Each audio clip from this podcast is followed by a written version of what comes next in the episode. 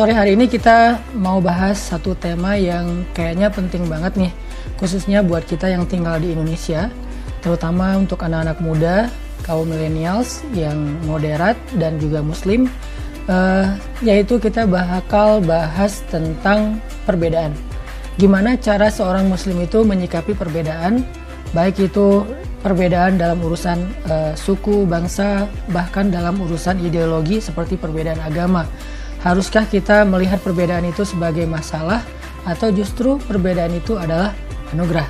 Untuk itu kita coba dengarkan dulu satu firman Allah di dalam Al-Qur'an di dalam surat Al-Hujurat ayat 13. Allah Subhanahu wa taala berfirman, A'udzu billahi minasyaitonir rajim. Bismillahirrahmanirrahim. يا أيها الناس إنا خلقناكم من ذكر وأنثى وجعلناكم شعوبا وقبائل لتعارفوا Wahai manusia, sesungguhnya kami telah menciptakan kalian dari laki-laki dan perempuan atau Adam dan Hawa dan kami jadikan kalian bersuku-suku, berbangsa-bangsa, agar kalian saling mengenal. Al-Quran Surat Al-Hujurat ayat 13 Teman-teman yang disayang Allah, di dalam ayat ini Allah ngejelasin kepada kita bahwa sesungguhnya perbedaan itu adalah fitrah. Maksudnya perbedaan itu bukan sebuah masalah. Allah memang menciptakan kita berbeda-beda. Allah nggak nyamain semuanya orang Arab, atau semua orang Melayu, semua orang Jawa, semua orang Betawi, semua orang Sunda.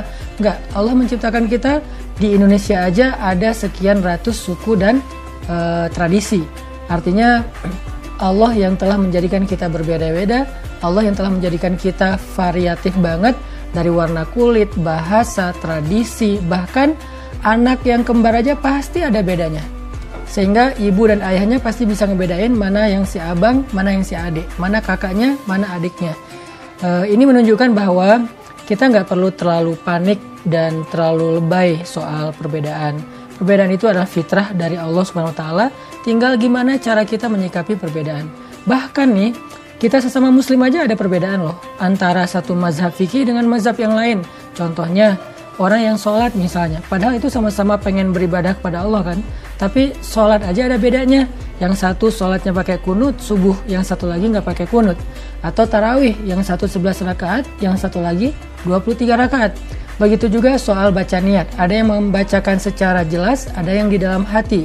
Begitu juga soal imsak. Kalau di bulan Ramadan ya teman-teman bakal menemukan perbedaan dalam masalah imsak. Imsak itu ada yang bilang 15 menit batasannya sebelum subuh. Ada yang bilang imsak itu batasannya adalah azan subuh. Itulah perbedaan. Bahkan kadang-kadang kita pernah ngalamin perbedaan dalam urusan hari lebaran. Nah ini nih agak-agak repot nih, tapi tetap harus toleran. Um, ada yang lebarannya hari Senin, ada yang hari Selasa. Yang repot itu kalau ayah dan ibunya yang satu Senin, yang satu Selasa, anaknya bingung. Tapi itulah luar biasanya ya tentang keindahan dalam perbedaan yang Allah ciptakan kepada manusia.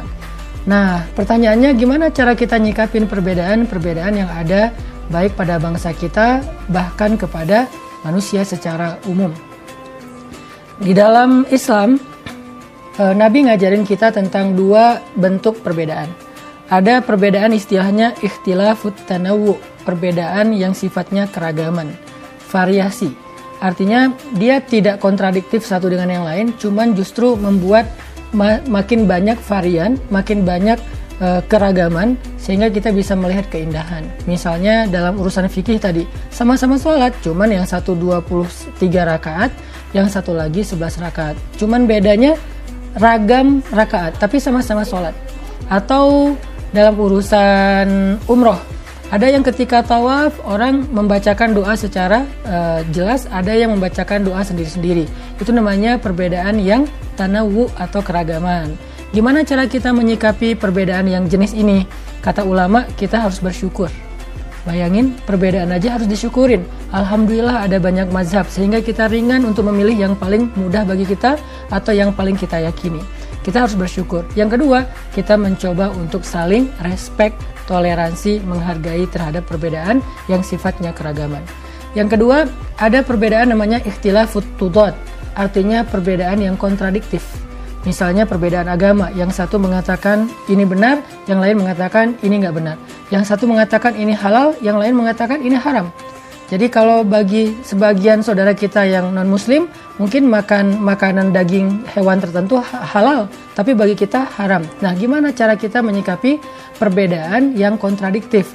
Caranya adalah kita boleh saling menjelaskan secara argumentatif, tapi di balik semua itu kita harus saling menghargai lakum dinukum waliyahdin. Kalian dengan agama kalian, kami dengan agama kami. Kalian dengan kepercayaan dan keyakinan kalian, kami dengan keyakinan kami, dan kita nggak boleh saling mengganggu. Itu konsep menyikapi perbedaan yang ada di dalam Islam. Mudah-mudahan di bulan Ramadan perbedaan sholat taraweh, subuh, kunut dan segala macam nggak membuat kita merasa nggak nyaman dalam berpuasa. Dan juga mudah-mudahan perbedaan yang ada di Indonesia bisa kita syukuri, kita sikapi dengan saling menghargai, dan kita saling mendukung walaupun nggak harus sama dalam segala hal. Teman-teman yang Natalan silahkan Natalan, dan kita yang Idul Fitrian silahkan Idul Fitri. Barakallahu fikum, ketemu lagi di episode berikutnya.